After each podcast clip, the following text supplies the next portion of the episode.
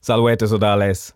Hodie vobis locum ex eh, Ciceronis opere quod de officiis scripsit recitabo, est ex libro tertio de sumptus. Caveat emptor. Gaius Canius, eques Romanus, nec infacetus, et satis litteratus, cum se Syracusas otiandi, ut ipse dicere solebat, non negotiandi causa contulisset, dictitabat se hortulanos aliquos emere velle, quo inuitare amicos et ubi se oblectare sine interpellationibus posset. Quod cum per crebu isset, pytius ei quidam, qui argentariam faceret Syracusis, venales quidem se hortos non haber, sed licere uti canio si vellet, ut suis et simul ad cenam hominem in hortos inviitavit in posterum diem. Cum ille promi sisset, tum pytius, qui esset, ut argentarius, apud omnes ordines gratiosus, piscatores ad se convocavit, et abiis petivit, ut ante suos hortulos postridie piscarentur. Dixitque quid eos facere vellet.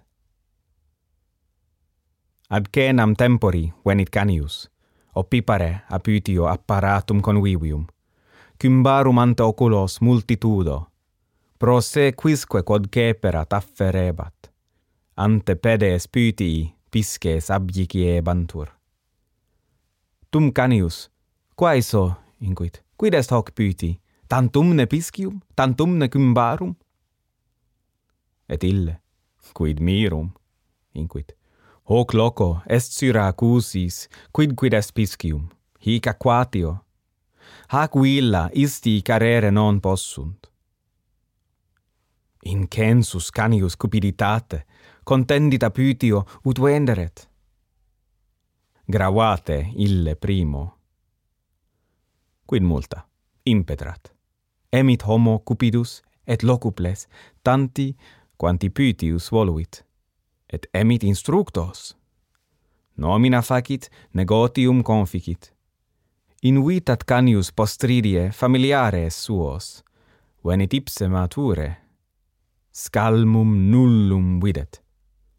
Quaerit ex proximo vicino, num feriae quaedam piscatorum essent, quod eos nullos videret.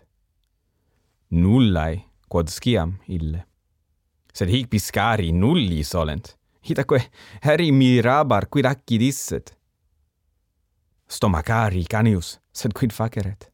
Non domenim Gaius Aquilius, collega et familiaris meus, protulerat de dolo malo formulas.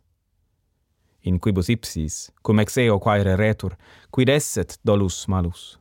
Respondebat, cum esset aliud simulatum, aliud actum quid gensetis est satis uh, lepidus locus. Si vultis alia huius generis audire potestis adire latinitium punctum com.